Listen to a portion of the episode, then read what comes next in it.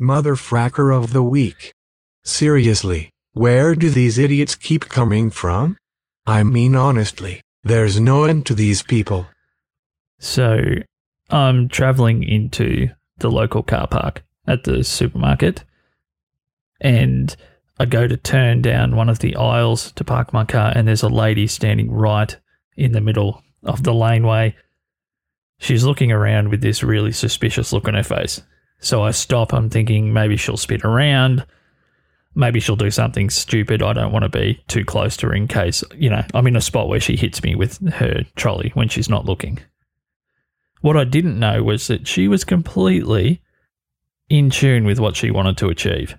And the thing she wanted to achieve was a complete dick move.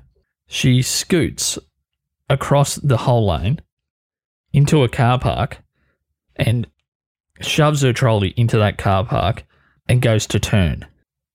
I'm thinking that's a weird spot to leave a trolley. And she's looking at me at this point. I'm looking at her. And then I point at the sign that's on this post that's right next to the park. It's a disabled car park. So she decided instead of walking the 10 meters further down the lane to put it in the actual bay where the trolleys go, she'd save herself three steps and put it in the worst possible place it can go. So I pointed at it twice. She's looking at me like, oh, get over yourself. And by this point, I was about to put my window down. And as I was doing that, she says the following I couldn't believe it, and it caught me off guard. Don't worry, they'll sort it out. Yeah, I know. I was so angry.